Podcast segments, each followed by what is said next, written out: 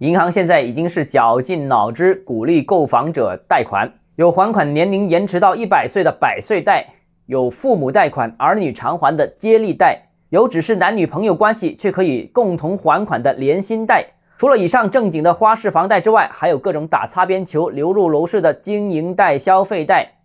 银行搞这么多花样，其实就是为了解决资金出路的问题。现在不但钱多贷不出去，而且还面临着大量提前还款的压力。